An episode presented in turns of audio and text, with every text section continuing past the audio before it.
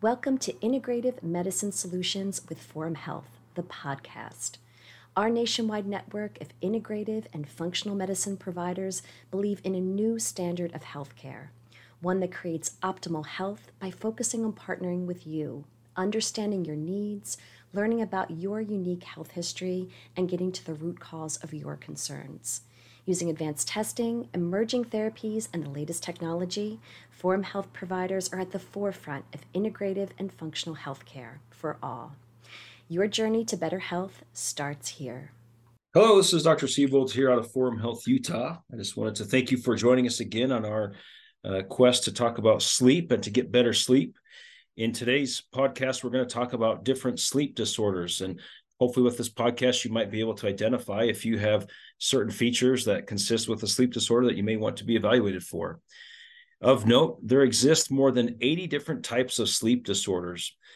The uh, International Classification of Sleep Disorders is the most widely used classification system to help categorize these different sleep related disorders. In general, these can be lumped into about six major categories according to their clinical features. I will say, though, that there's generally about three broad clinical features of sleep disorders although there can be many different symptoms. These three broad clinical features include an inability to fall asleep or to stay asleep through the night. They include excessive daytime sleepiness and also sleep related movement phenomena. Other common symptoms, though, that people may experience include snoring, uh, apnea hypopnea events where you get complete or partial uh, obstruction of your airway, headaches on awakening, unrefreshing sleep, regardless of how much time you spend asleep, trouble staying awake when you're inactive, difficulty paying attention, slowed response time, and difficulty managing emotions. All of those may suggest that you have a chronic uh, sleep disorder that you want to have evaluated. When it comes to the six major categories of sleep disorders, they include insomnia, number one, number two, sleep related breathing disorders, number three, central disorders of hypersomnolence, Number four, circadian rhythm sleep wake disorders. Number five, parasomnias.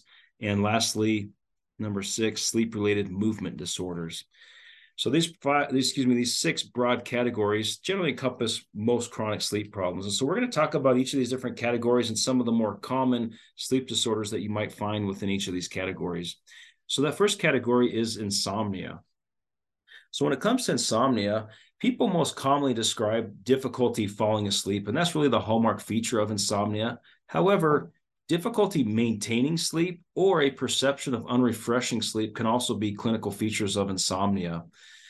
When, when we talk about insomnia, we generally break it down into two subcategories chronic insomnia and acute insomnia in regards to chronic insomnia, there are two main ones that I want to talk about. First one is psychophysiologic insomnia, and the other is insomnia due to mental to a mental disorder. So, what is psychophysiologic insomnia? This is also known as primary insomnia and affects about 1 to 2% of the general population. It's primarily characterized by physiologic heightened arousal state that predisposes an individual to um, learned sleep preventing associations um, usually in a, in a setting of social or environmental psychosocial stressors. Um, in general, persons with psychophysiologic insomnia are typically light or poor sleepers. To kind of that was kind of a lot of big words there all at once, but generally, these are people who do not sleep very deep, and often because of fear of not being able to sleep, will have struggle actually going to sleep. Now, in regards to insomnia due to mental disorder, uh, this this affects more people that have depression and anxiety, and this tends to be about three percent of the general population. Um, typically, this is seen more in women uh, than in men, and it typically affects them in the middle-aged years. Um, when it comes to depression, uh, major depressive disorder, uh, insomnia is by far the most common sleep disturbance, uh, and it affects about 80 to 85 percent of patients usually it manifests itself as recurrent or early morning awakenings. So you wake up a lot during the night, or you wake up too early before it's time to start getting up. Often that can be associated with depression. Anxiety, on the other hand, is a little bit different. And more often, this is characterized by difficulty falling asleep. Uh, and usually, people will have struggles turning off their brains and they'll have excess worrying and, and just kind of perseverating on different things that are worried that are bothering them or on their mind. Now, when it comes to short-term insomnia, uh, this is also known as adjustment insomnia or acute insomnia. And generally, refers to people that have had trouble falling asleep or staying asleep with a duration less than three months. Once it starts to to uh, to uh, occur longer than three months, we start to think of more of a chronic sleep disorder. Um, typically, people get adjustment insomnia due to some kind of identifiable stressor. Um, it's estimated that about 20% of adults uh, will experience some form of uh, acute insomnia during a year's time. Um, and certain things that could affect this um, are, are, just different positive or negative events in one's life, right? Getting a new job, um, stress from work, bereavement, having problems with relationships. Um, anything can really trigger acute insomnia. Um, acute insomnia is expected, though, to resolve once the acute stressor is either removed or you've adapted to it um, and, and to the new triggering circumstance that's been been causing the problem. So those are those are some of the main causes for insomnia and how it breaks down as far as chronic uh, insomnia versus short-term insomnia. The second major category of sleep uh, disorders is sleep-related breathing disorders. And there's a few main ones that I want to briefly talk about here. The first one is central sleep apnea. Um, central sleep apnea is a disorder where your brain fails to send the proper signals to the muscles that control your breathing. And it results in you having these periodic episodes where you actually stop breathing during sleep. Um, this affects roughly 1% of people over the age of 40 in the United States. The most common cause of sleep related breathing disorders is obstructive sleep apnea. Again, this is also characterized by recurrent episodes of complete or partial upper airway obstruction during sleep. Complete airway obstruction is known as apnea, and partial airway obstruction is known as uh, hypopnea. So, obstructive sleep apnea can often be uh, seen with low oxygen levels, excuse me, with oxygen desaturation or your oxygen levels drop during the sleep, and often is associated with recurrent arousals or awakenings at nighttime. Uh, these are quantified on a polysomnograph. That's typically how we diagnose obstructive sleep apnea. Is you have to go for a sleep study, um, and you'd have to show at least five of these apneic or hypopneic events per hour. Um, as far as prevalence, sleep apnea, obstructive sleep apnea affects about 4% of men and 2% of women. The primary risk factors for obstructive sleep apnea are obesity, or other craniofacial abnormalities that cause narrowing of your upper airway. And one of the most common ones of these is uh, enlargement of your adenoids and tonsils. This would actually be potentially a very reasonable uh, uh, cause to have tonsils and adenoids removed if it's obstructing your airway. Other risk factors include uh, include large neck circumference, menopause, smoking, and some endocrine disorders like hypothyroidism or acrom- acromegaly. The classic history when it comes to obstructive sleep apnea includes snoring at nighttime, excessive daytime sleepiness, uh, witnessed apnea or choking or gasping episodes uh, when someone's sleeping, and then just waking up with unrefreshing sleep, regardless of how long you slept that night. Obstructive sleep apnea is actually quite common, and, and with the rising uh, rates of obesity, we're seeing more and more obstructive sleep apnea. Certainly, if you if uh, your partner says that you snore or that uh, they've they've witnessed episodes where you seem to stop breathing, you know, more momentarily, uh, and then you arouse yourself to start breathing again. Uh, it sounds like a high probability that you may have obstructive sleep apnea, and I would really encourage you uh, to seek out a uh, polysomnograph, you know, a sleep study um, to to have that evaluated.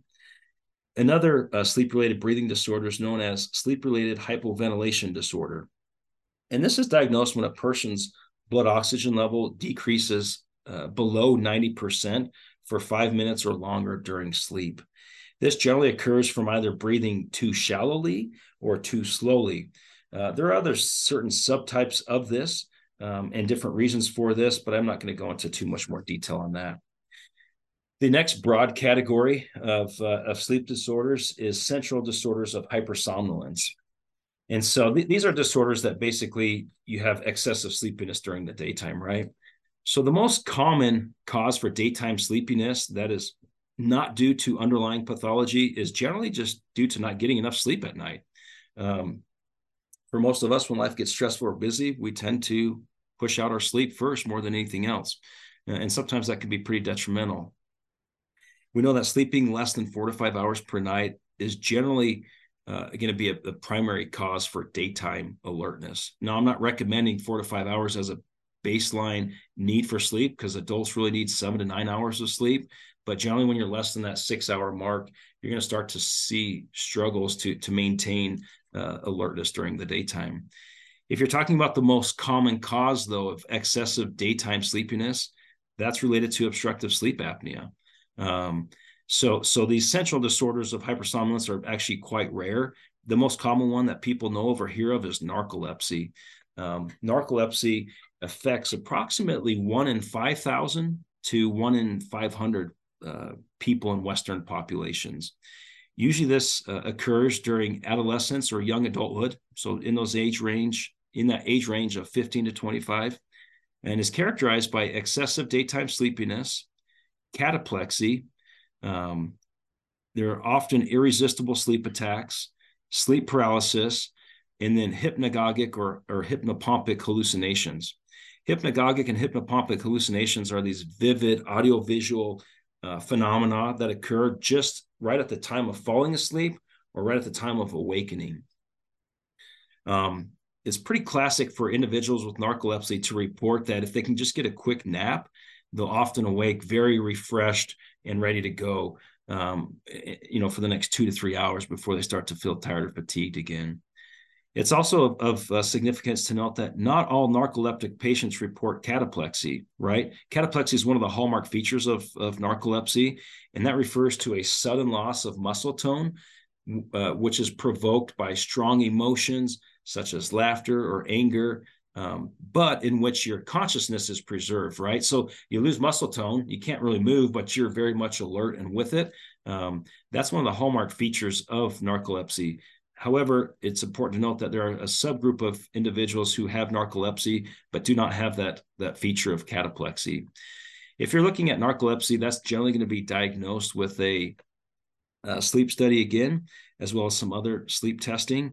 Um, a couple of the hallmark features seen on that is that the sleep onset time is less than eight minutes. Um, and then the sleep onset REM periods, um, which refers to getting into that dream sleep right away, which usually takes about 90 to 120 minutes into sleep, actually occurs very quickly just in a 20 minute nap.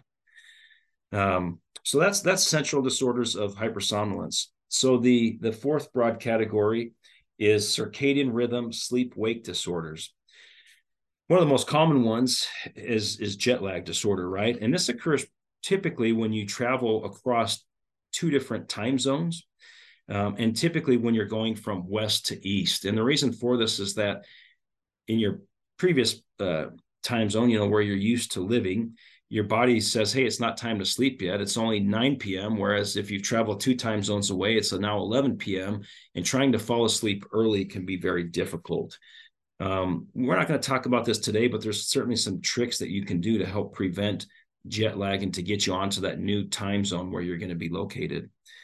Um, when you're going from east to west, it's it's usually not too difficult to stay up an hour or two longer uh, to help you um, adjust more quickly to that time zone, uh, but that's something to kind of consider. Another very common cause for circadian sleep disorders is shift work disorder, right? And this has to do with working during a hour of the day when your body is not used to being awake, right? So when you're on the swing shift or the night shift, uh, your your your circadian rhythm for most people, not everyone, for a third of people, fourth uh, or maybe a little bit more, uh, they're they're they're ready to go to sleep during that time. Instead, you're up working, and so when it comes time to to get off shift and to go home and go to bed, uh, you struggle to fall asleep because your your body's now coming to that normal circadian rhythm where it wants to start waking up. Right. There's another one uh, that we talk about briefly, and that's called advanced sleep phase disorder. And this refers to individuals who progressively want to go to bed earlier and wake up earlier than what their usual circadian rhythm is is used to. And it, this happens to the point where some people will go to bed at 6 p.m and then want to wake up at 2 a.m um, and, and, so you just have a harder time staying awake during those normal hours where typically you should be awake where most people don't struggle to sleep. And that's that's advanced sleep phase disorder. So circadian uh, rhythm sleep wake disorders um, are, are, certainly very common. Uh, generally, they're very easy to diagnose. They don't require a sleep study, but but can be diagnosed just simply through the history. Um, the next uh, broad category of sleep disorders uh, are known as parasomnias.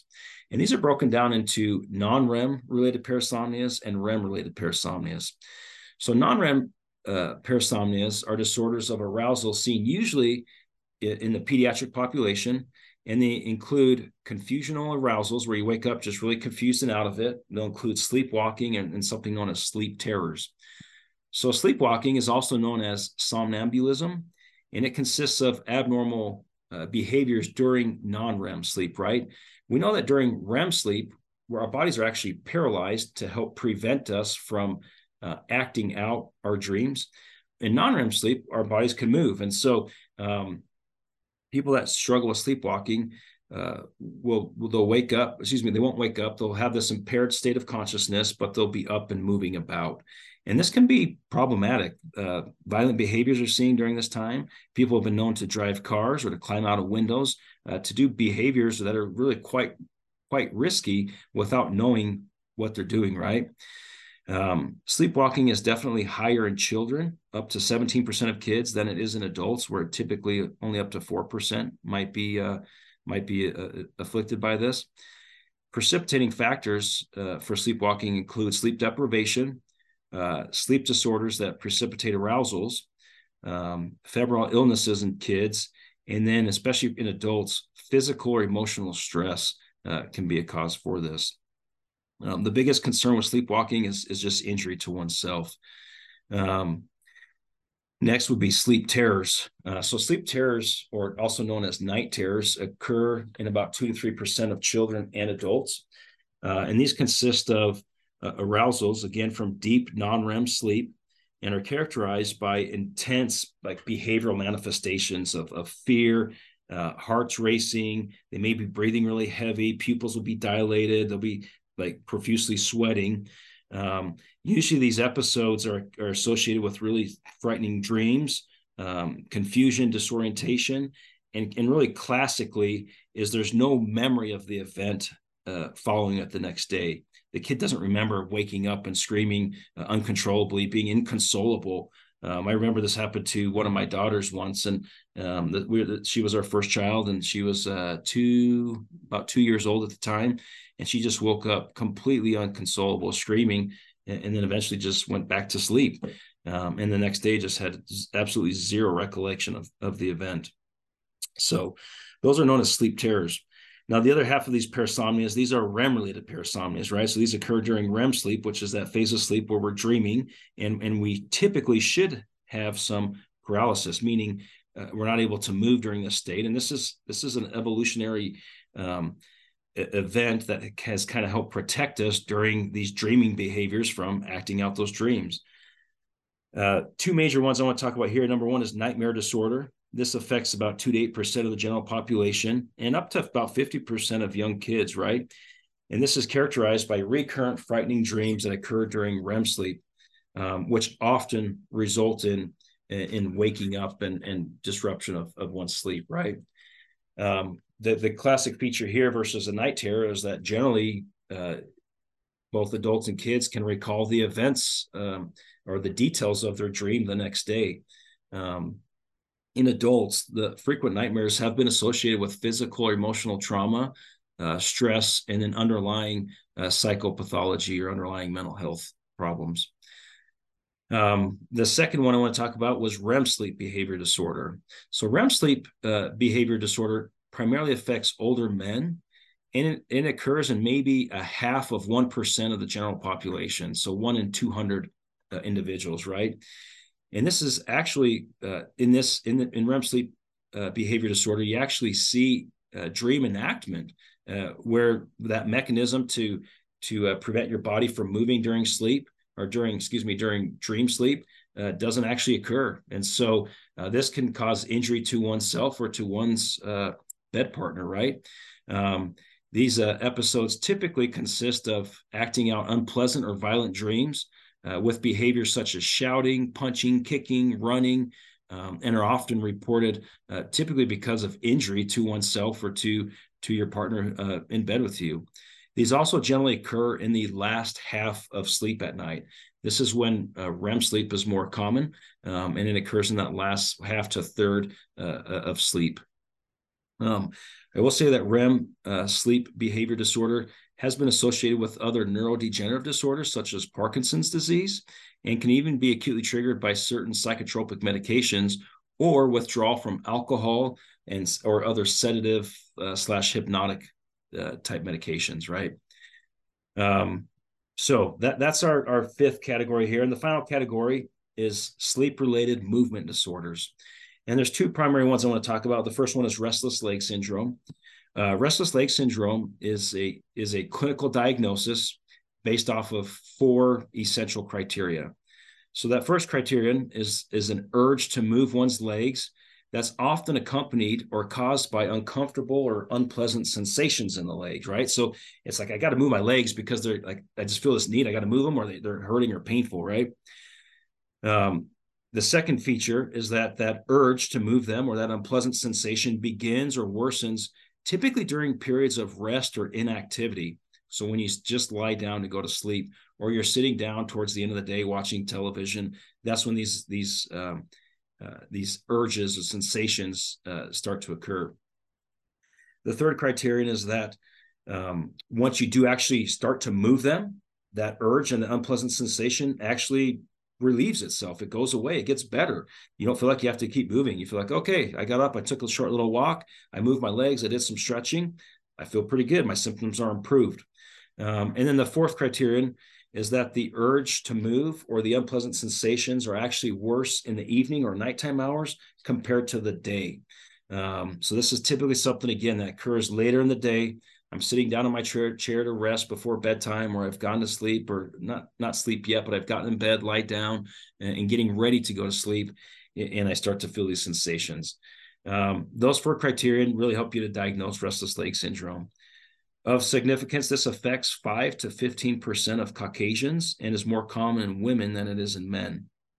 Um, restless leg syndrome is also associated with periodic limb movements in sleep um, in about 80 to 90% of cases. So, very commonly, people that have reckless, restless legs, which is all this sensation prior to going to bed in the evening hours, will also have problems or need um, to, to move their legs during sleep as well.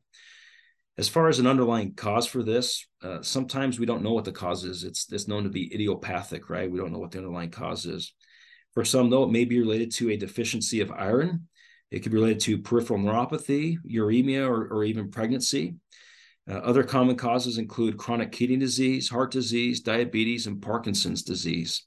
There's also certain medications, in particular antipsychotics and SSRIs, um, that can also cause uh, restless leg syndrome. SSRIs is that class of medications that we most commonly use to treat depression and anxiety and some other underlying uh, serotonin related disorders.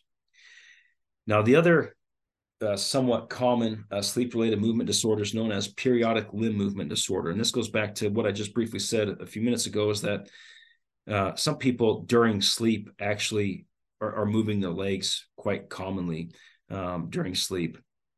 Um, so, so uh, periodic limb movement disorder refers to abnormal limb movements manifest in sleep rather than wakefulness or before sleep onset, uh, causing trouble staying asleep at nighttime, right? And so the primary way that this is going to be diagnosed is going to be with a polysomnograph, again, a sleep study. Uh, and in, on that sleep study, you'll you'll see or, or noted on there will be the need to move one's extremities. Um, so hopefully uh, that, that gives you some general information. These are some of the most common sleep disorders that people experience. Sure, they're broken down into about six major categories, but there's again just a few classic hallmark features. And so, if you're starting to, if you're experiencing some of these things, a partner has has suggested that you you do some of these things during sleep. I would strongly recommend that you uh, have evaluation uh, to to take a look further.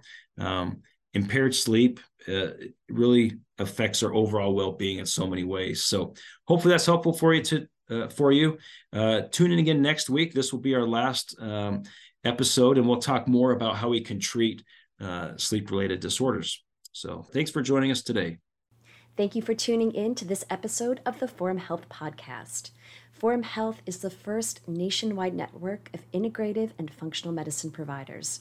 To learn more about this topic and to find a Forum Health provider near you, visit forumhealth.com.